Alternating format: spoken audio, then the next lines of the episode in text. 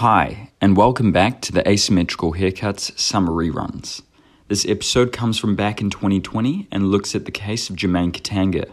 Katanga was found guilty of being an accessory to one count of crimes against humanity and four counts of war crimes, but only after the judges changed the mode of liability in the case.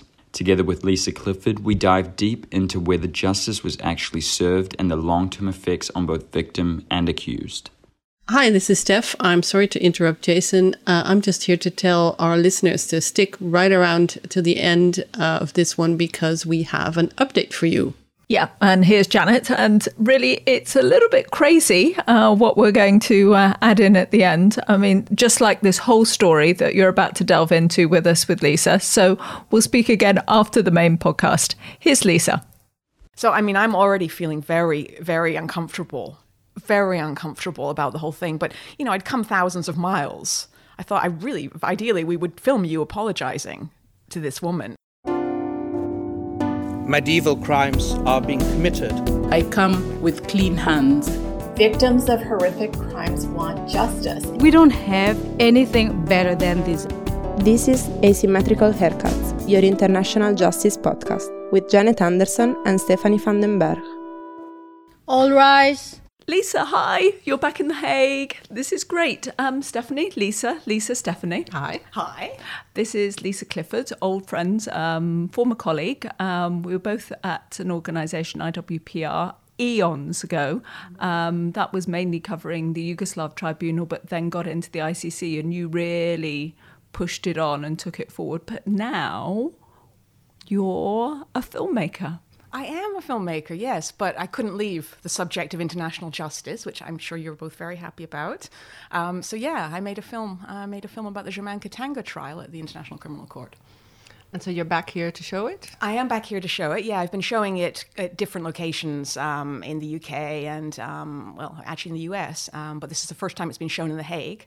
So that's very exciting. I'm wondering if some ICC people might come along. I don't know and it's called Militiaman, and it's about Germain Katanga. Who who was Germain Katanga? What what was happening? It's a long time ago for people to remember. It is a long time ago. In fact, it's a long time ago for me to remember. Um, I was reporting on the International Criminal Court in The Hague, and we kind of started with the Lubanga trial, which I'm sure you both remember very well.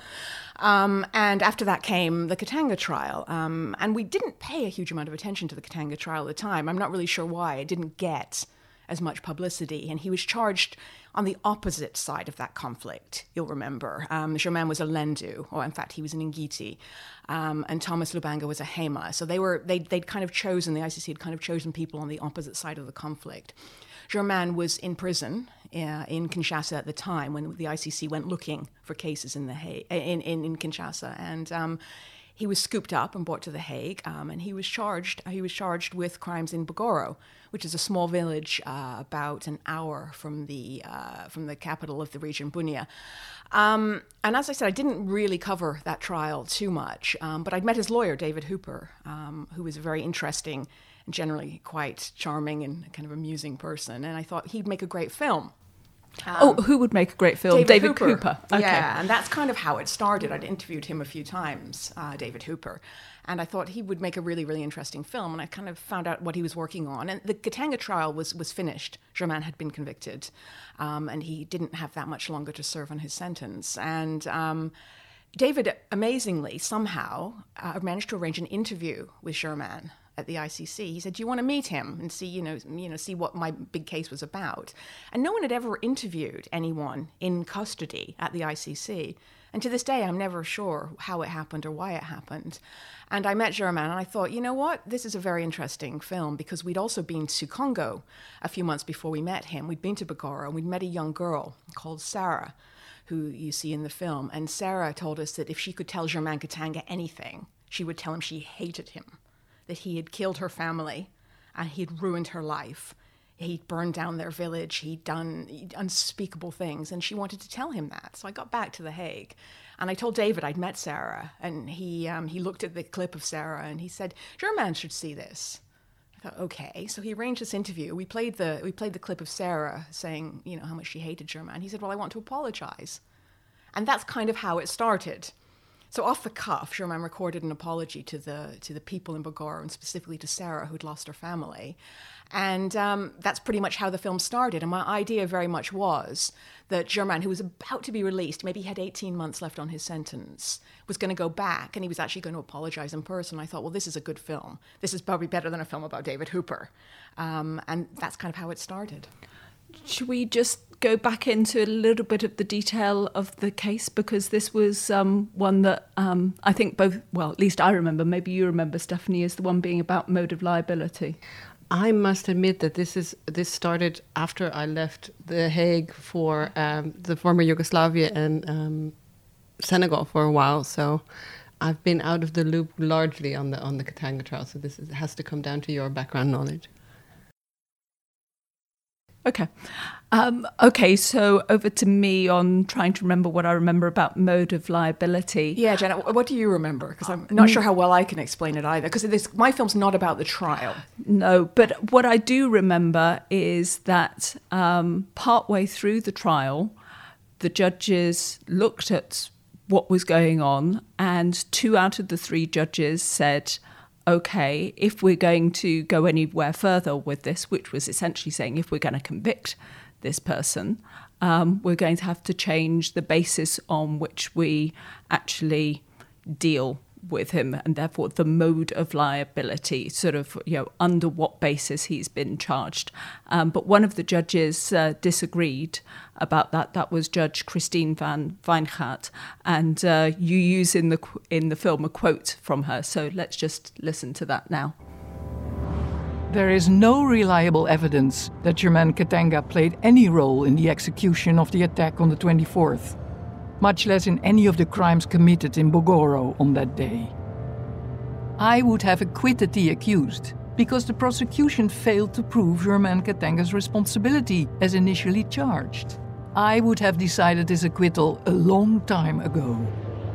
I remember reading that dissenting judgment, and we all did, uh, and felt, well, we, we don't really have to appeal this. We just have to put this judgment in because she, she, she had, you know, nailed every point. A very forceful dissent.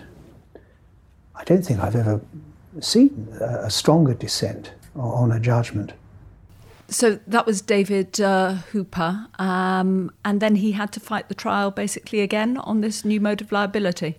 No, because this all happened um, after the trial had finished. So this was what I remember from it, and what I know now in lore from defense lawyers is that actually they had the entire trial. The judges were looking at how to um, give weight to what the prosecution had showed, and said, well, what the prosecution showed doesn't show that he uh, could be held responsible as a direct perpetrator, and so, but maybe he could be held responsible as a co-perpetrator. But the prosecutor didn't say that um, as a mode of liability. So um, technically, uh, in some jurisdictions, then you can't change it. That's how UK law works. That you can't then change the mode of liability or change the charges to kind of suit what happened. But um, civil law does work that way, and judges can kind of work around and say, well, what this is what we think has been proven, and that corresponds to this mode of liability.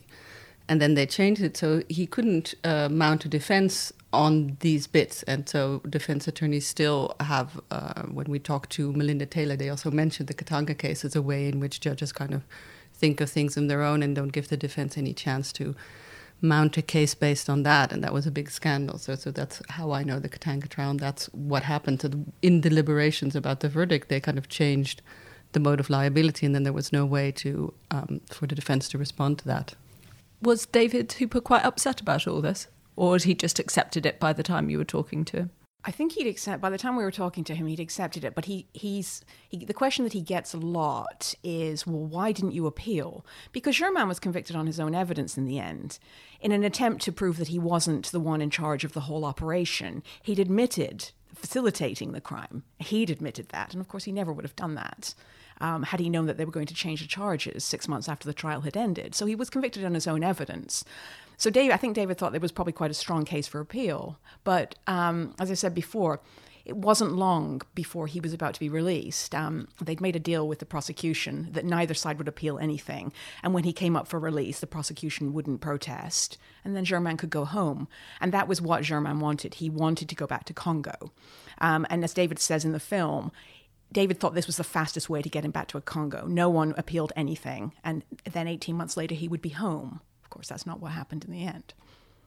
So Katanga and Hooper or every, both agreed he got fed up with being in The Hague. Um, the fastest way out was not to appeal and just deal with the fact that he'd been in this prison and served the last tiny bit of his sentence and then go home. But that didn't quite happen as planned. What ha- what did happen?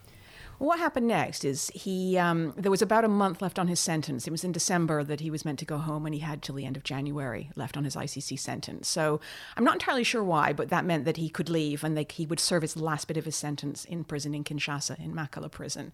So um, off he went, um, and on the plane he went um, back to Congo, and he was expecting to be released. I think it was something like the 25th or 26th of January. So I was speaking to him just before that, he's like, I'm not being released. It's like, what do you mean? He's like, I've been charged again with more war crimes. And they were very, very similar to the war crimes that he had been charged with in The Hague. They were not the same. Bogoro, for example, wasn't mentioned at all, but it was the same time frame, the same area, the same conflict. Um, so he was charged again, this time by the Congolese government. Now, you probably know, maybe you don't know because I didn't know this. Um, in order that someone who's been tried in The Hague to be charged again in another country, the, Hague, the ICC has to approve it. Right, I was going to say, did the ICC not have any kind of inkling that this was going to happen? And, and are they obliged to divulge that to, to people? I think that they I think that the defense team knew that there were legal issues brewing in Congo, but they thought it was a case that remember I said when he was when he was scooped up by the ICC initially, he was imprisoned in Kinshasa for the killing of some um, uh, MONUC soldiers um, in Ituri. But the defense was very confident that there was nothing, there was no case to answer there, that, that Germain was in a different part of Congo at the time. And they, were, they, were, they weren't worried about that being a problem. That what they didn't have an inkling of was this brand new case. Um, very, very much related to the charges that he'd already faced in, in Congo. So the ICC, what the ICC knew, this I couldn't answer. I have no idea. But this came as an absolute bolt out of the blue to the defense and to Germain himself. I'll just slightly go back for people who are not into the Congo as much as probably you and me are. MONUC is the UN um, forces operating in Congo. So these are UN blue helmets that were uh, that he was accused of attacking. Exactly. It, uh, it, you know, he he he was part of an attack, and I don't can't remember how many peacekeepers were killed. Nine or ten, I think. I don't remember that, but uh, basically that were the charges, and his defense thought that if there are some legal issues, probably this is these old blue helmet charges, exactly. and um, we can fight them because we know he was completely somewhere else, so it would be fine if he goes back because we will fight that, and he'll be on the streets in um, no time. Yeah, we're not too worried about that, but that that's never been mentioned again. No one has ever ever mentioned that case again. It's dead or disappeared or has vanished somewhere. So the new the new case is completely and utterly related to something different. And so, how long has he been back? And he's has he been in Congolese prison all the time since he's been back? Yeah, he's been back for four years now, and he's been in Makala prison in Kinshasa that entire time. And he has been charged with something. He has been charged with new war crimes, very very very similar to the war crimes in the Hague, but the case is very, very vague, and we, have seen the case file. I've seen the case file, and it's, it's, it's, you know, it's, it's epic. And you can see in the film his Congolese lawyer leafing through all these very random documents. So it's not an empty file, but nor is it very specific. It doesn't seem to relate to Germain in any way. It relates to crimes that were committed. There's some quite gory pictures of, of villagers with their heads, you know, cut from their from their shoulders, but it's not clear who or what happened to these people. Um, so he has been charged, but nothing has happened in four years. And you talk about his Congolese lawyer, but Buisman and Hooper, his ICC lawyers, um, uh, are still with him. They they follow this case till to the day, or they're with him in the sense that the reparations process has been ongoing or has was ongoing for many years. So that's the ICC part of the case still. So they still go to Congo um, but it's related to the ICC case. He's, he, as far as the Congolese case is going, he, he, he's pretty much on his own. And what I should have said, what I should have said, and I forgot to say, is that the ICC approved this case. Um, they, they, the presidency of the ICC said it was okay for Congo to proceed with this case, that they were quite sure Germain would get a fair trial in Congo. And it was the presidency that made the decision. And David um, and the legal team, they didn't know where to appeal. Nothing like this had ever happened before. He said, "Well, where do we even appeal? Who do we complain to about this?" There was just no, there was no mechanism to, to say that this is entirely wrong. That Germain will not be getting a fair trial in Congo. Where does this come from? Have you even looked at the charges? Um, and occasionally, I was in Congo um, when I was filming. When I was filming, and you kind of look at the back of the courtroom, and there's a couple of people from the ICC there watching what happens in the court. So they are they're keeping they're certainly keeping an eye on this. And then they scuttle off when you ask, "Can we talk to you about this and why is this has happened?"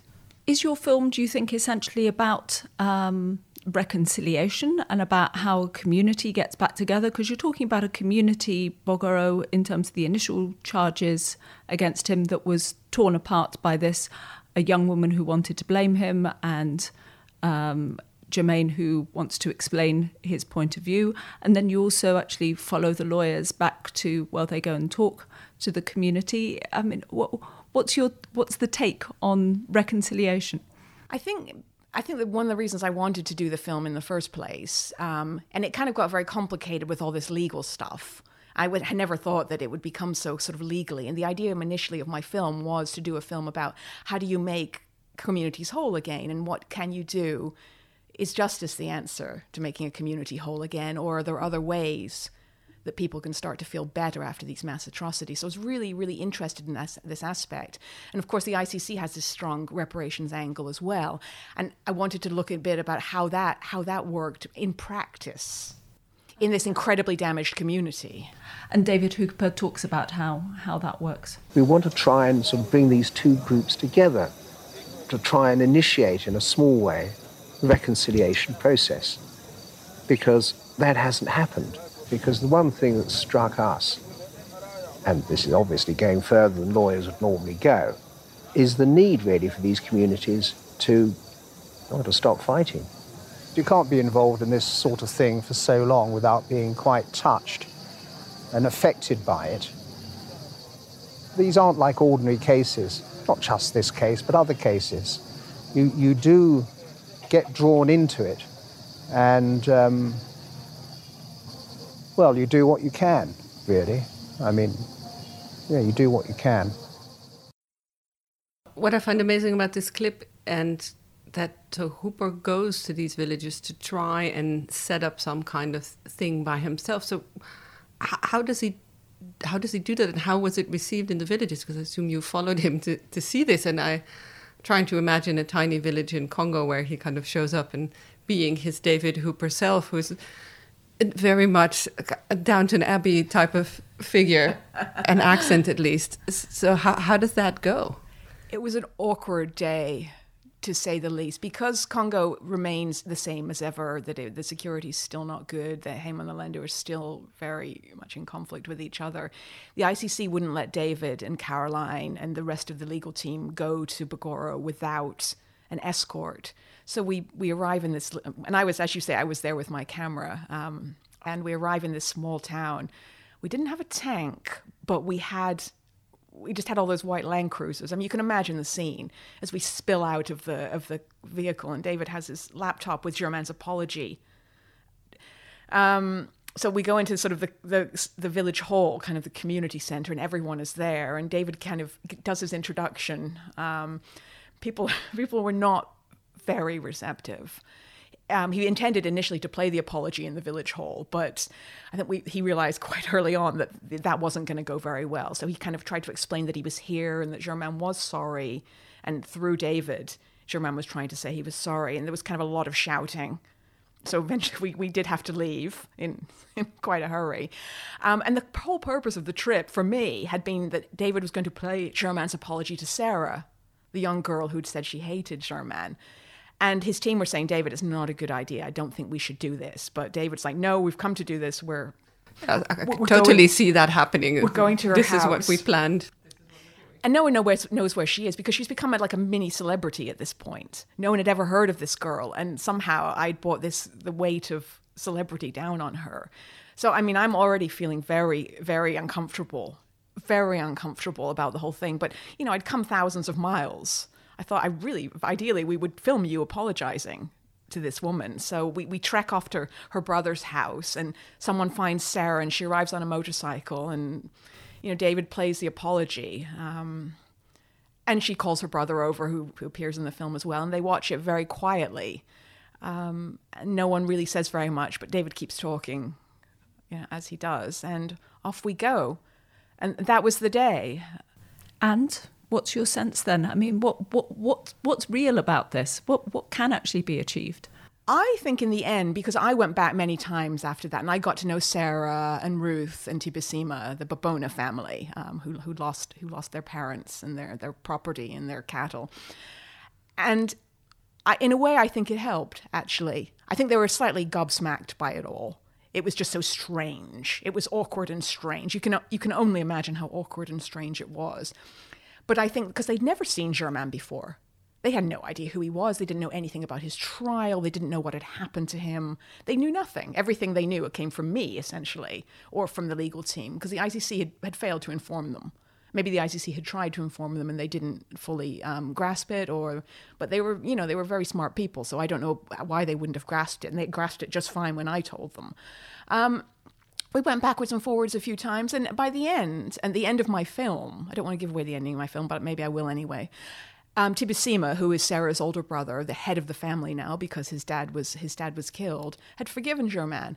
And the end of my film I find very touching. I really do. He says, I forgive you. I feel sorry for you, Germain Katanga, and I forgive you. And I wonder if, no matter how awkward that day was with David, the attempt that he made in, in the awkward way, I think it, it did actually make some difference. And I feel like it almost made a lot more difference than however many years that the legal process in The Hague took and I'm, I'm, I'm guessing a little here, but but knowing them, I don't know. I I, I kind of felt better by the end of it after we, because I, I, felt very awkward because of my role in it all with the apology. I did feel extremely awkward, and I wondered, am I doing the right thing?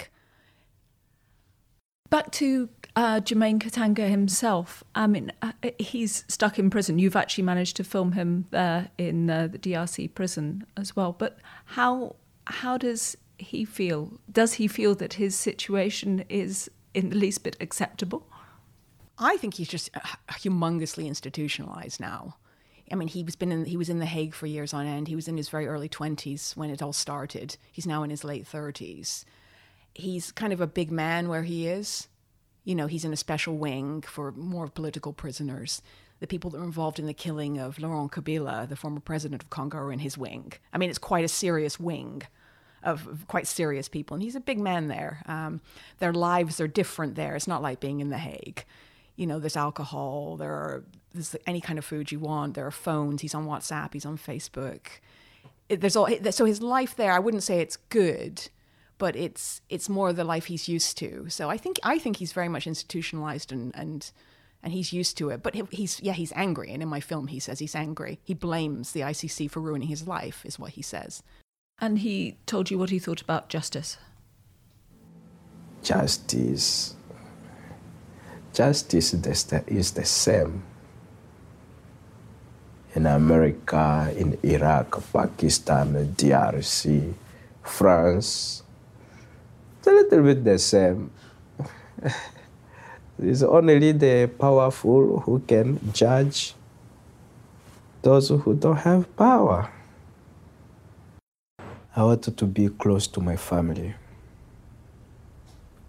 If they say that uh, to arrive there, I will be killed, I will accept to go and be killed in the DRC than to stay here alive without to see my families.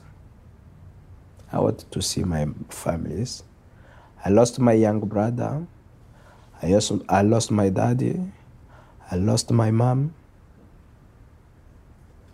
I need to take care of the rest of uh, people. My stepmother, I must take care of her. And I must go to see uh, where my father was born. So Germain is pretty disillusioned and says justice is only for the powerful. Um, how do you, in the end of all this filmmaking, feel about this idea of justice and how, for instance, the ICC operates?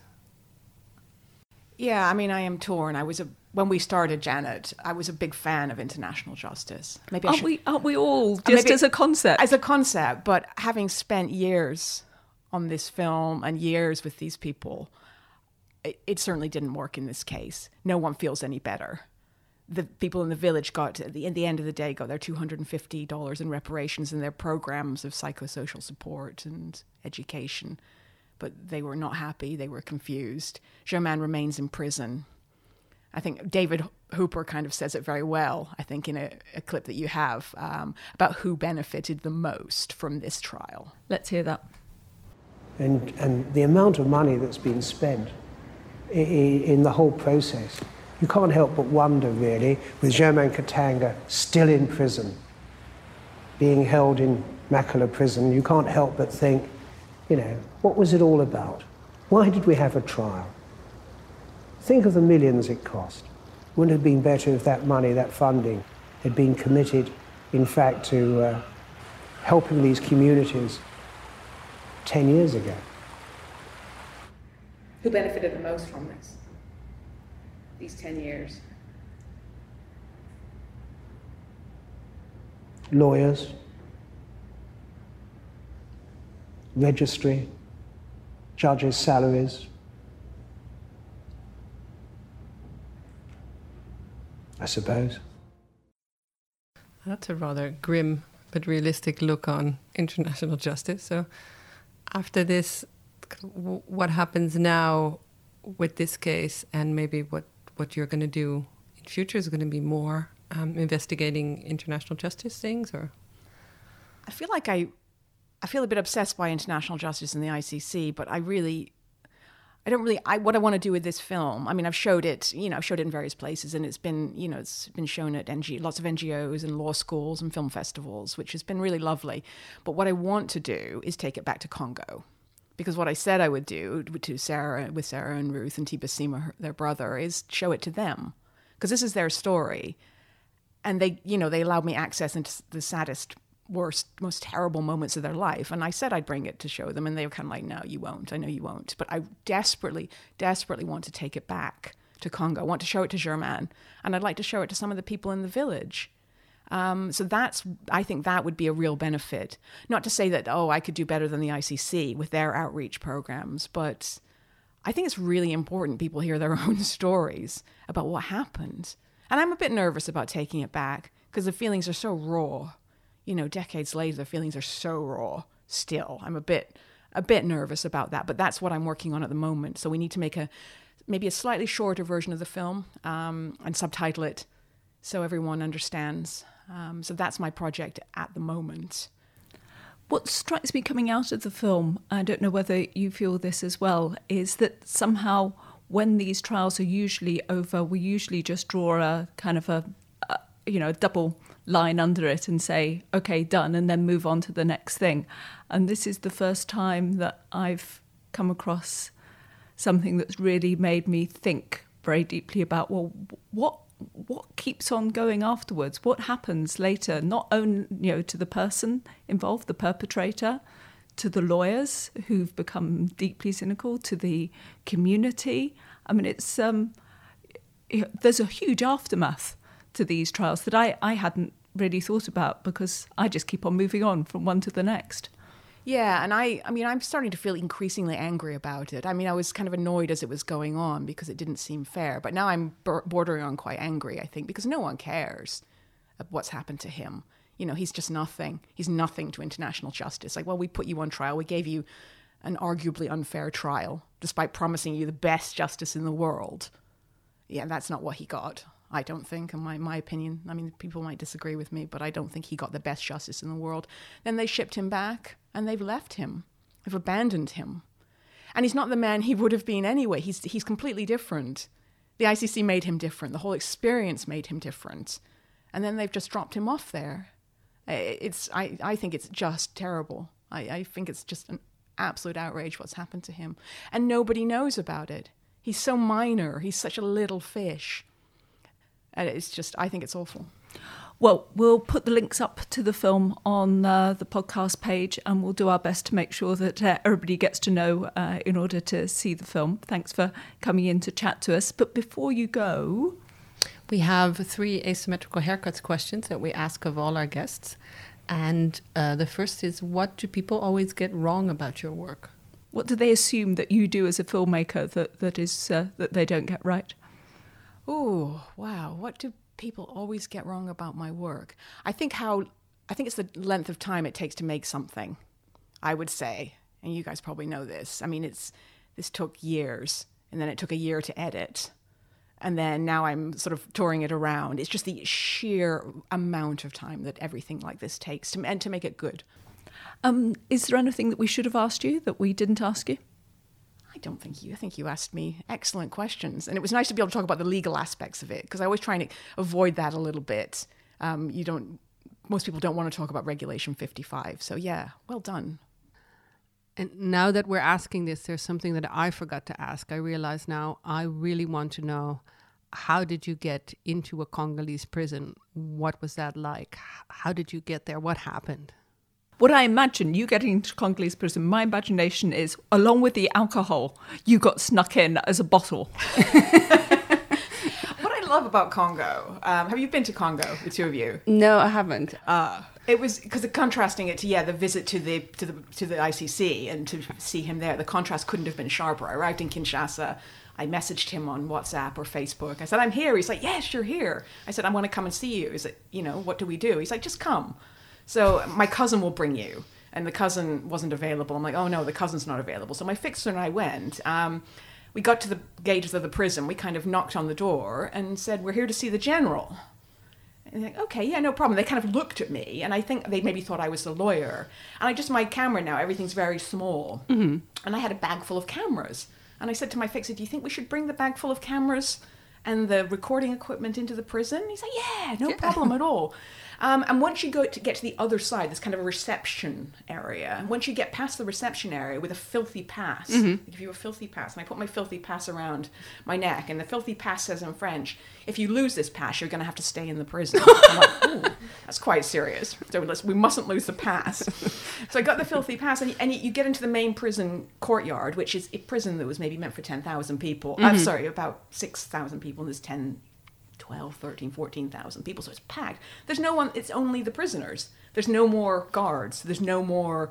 Uh oh. There's no more order. But did but you have that sense of like, uh oh? Well, it's just that thing. Where did I get into? What you, you're just surrounded by. There's no one. There's no one to help if there's a problem. Right. But then, but there's, there's, also no one to hinder. No, there's no one to hinder, and there's no problem. You know, people are very interested. Yeah. Plus, he's the celebrity general the on general. the fancy wing. Yeah. He said, "So we're here to see the general," and I'm with my big backpack. We sort of go, and, and he's got his own, you know, his own wing, which is much nicer. It's not nice, but it's much nicer than the rest of the prison. And um, we walked in there, and basically I had my stuff, my camera, my mini tripod. I also had a phone, a, a, quite a good phone to, to film in case I wasn't able to take the camera out. But I needed, I really needed good sound, so I needed to mic him. And the prison's incredibly noisy. But once he's got his own cell, his own private cell, and once you go in there and he closes the door, no one would bother the general. So I just set it up like a regular interview. My fixer held a light. I mean, this the cell is very very small, so there was no room for different creative angles, but.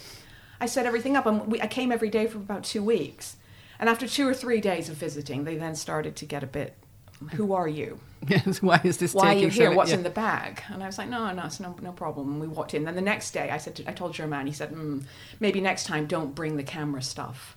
And we came back and they're like, what's in the bag? I'm like, food and water for the general. And they said, we don't believe you. Let's see the bag. And I bought food and water for the general. And I was like, I'm very offended that you thought I was lying. They're like, oh, we're so sorry. And then after that, um, it was just fine. So, I mean, you can do anything you want. You know, you can do apps. And I left a phone with Germain, um, the kind of the good phone. And at night, that you know, he went up to different parts of the prison, the less nice parts of the prison. And I've got lots of walking through the prison with the phone.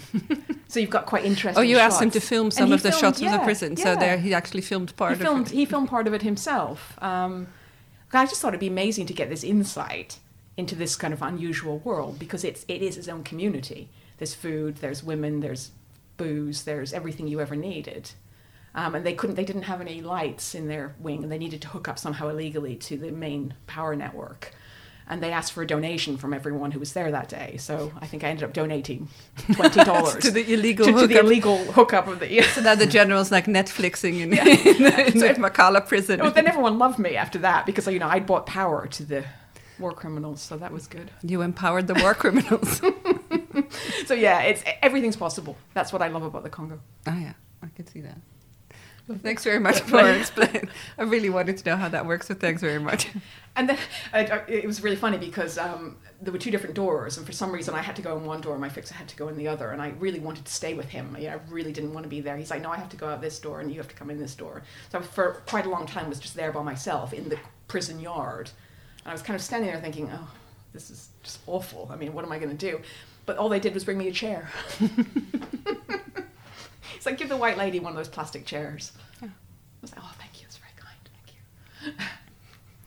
And the last question is what have you been reading or watching recently that you would like to recommend? Apart, obviously, from that we should all see your movie, but so anybody else's. Anybody else's. Uh, it doesn't have to be international justice or mass atrocity related, but we do like that kind of stuff.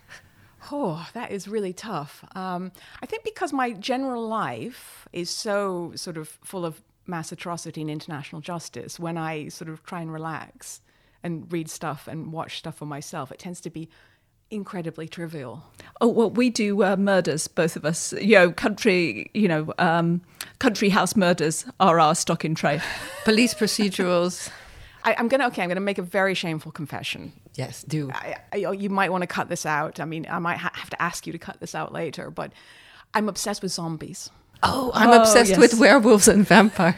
Okay, so I feel comfortable now. Jane, yes. Jane, Jane, Austen, the zombie movie. Yeah, that was a great one. If you if you saw that, it's, it's even, brilliant. It's even worse. I'm obsessed with zombie fiction. Oh, I'm obsessed with werewolf fiction. Okay, well, I'm in, I'm in, good company. So yes. I have no highbrow recommendations for, for your listeners, unfortunately. It's all zombie fiction. Okay, well, okay. we'll get hold Wonderful. of that. And um, uh, just very, very finally, then, what, what's next?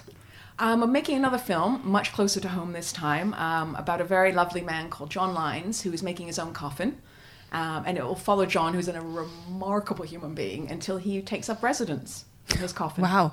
So, how long is that projected to last then? Well, hopefully a very long time. Um, but John is 91, so uh, he's, he is a good age, but he's in amazing health. And he's, after doing a film about such sad things. John is an inspiring human being. He's an activist. He's a Quaker. He's a father. He's a great, great, great grandfather, and he has joined Extinction Rebellion. Um, so he's regularly on the streets of London, blocking roads and getting arrested. And to take some inspiration from this guy is is it's been an absolute treat.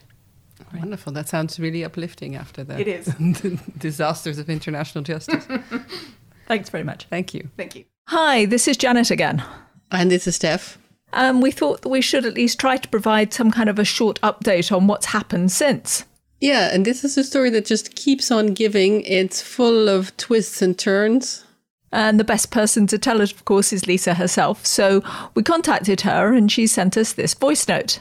Hi there, Janet and Steph. What I thought I might do is read you an email that David Hooper sent me.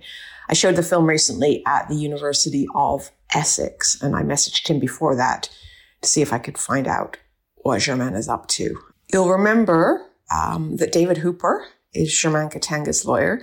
The two of them, as you saw in the film, got quite close over time because they spent a lot of time together over the years that the case took um, to wind its way through the International Criminal Court.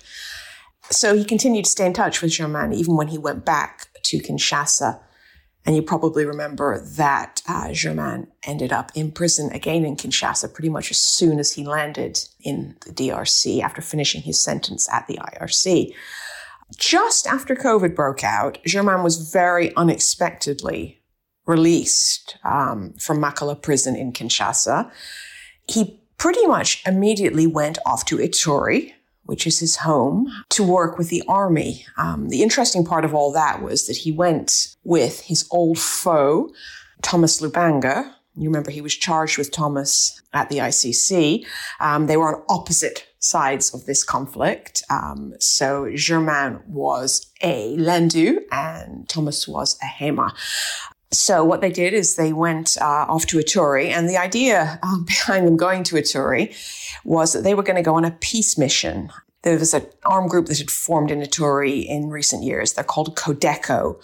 They're one of the uh, many militias that are still operating in the area. Um, and he was sent, along with Thomas Lubanga, to go and try and discuss peace with them. And that's not even the final twist in this tale. So far, uh, we have former convicted war criminal Germain Katanga, who has tried to apologize to his victim, and then after serving his sentence, uh, he ended up back in jail in Kinshasa on more charges. And then he's been let out with his former enemy, Thomas Lubanga. Presumably, they've been hanging out together in the detention unit in Scheveningen a lot earlier. Maybe they'd made friends there.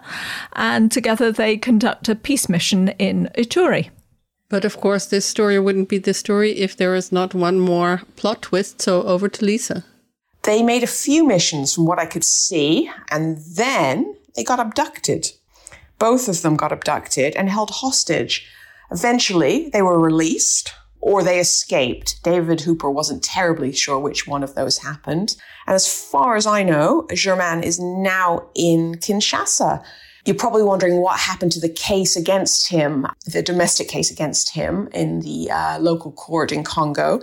Last time I spoke to him, he said that the charges were still pending, but nothing had happened. So they didn't exactly drop the charges, but they did release him. Very unclear what that means and if the case will ever be taken up again.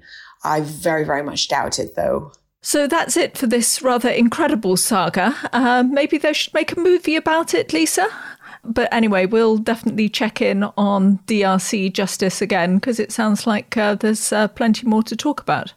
Yeah, thanks, Lisa, for keeping us up to date and keeping us um, informed of all the wild twists and turns of this story. This was Asymmetrical Haircuts, your international justice podcast created and presented by Janet Anderson and Stephanie van den Berg. Music is by audionautix.com, and you can find show notes and everything about the podcast on asymmetricalhaircuts.com. This show is available on every major podcast service, so please subscribe, give us a rating, and spread the word.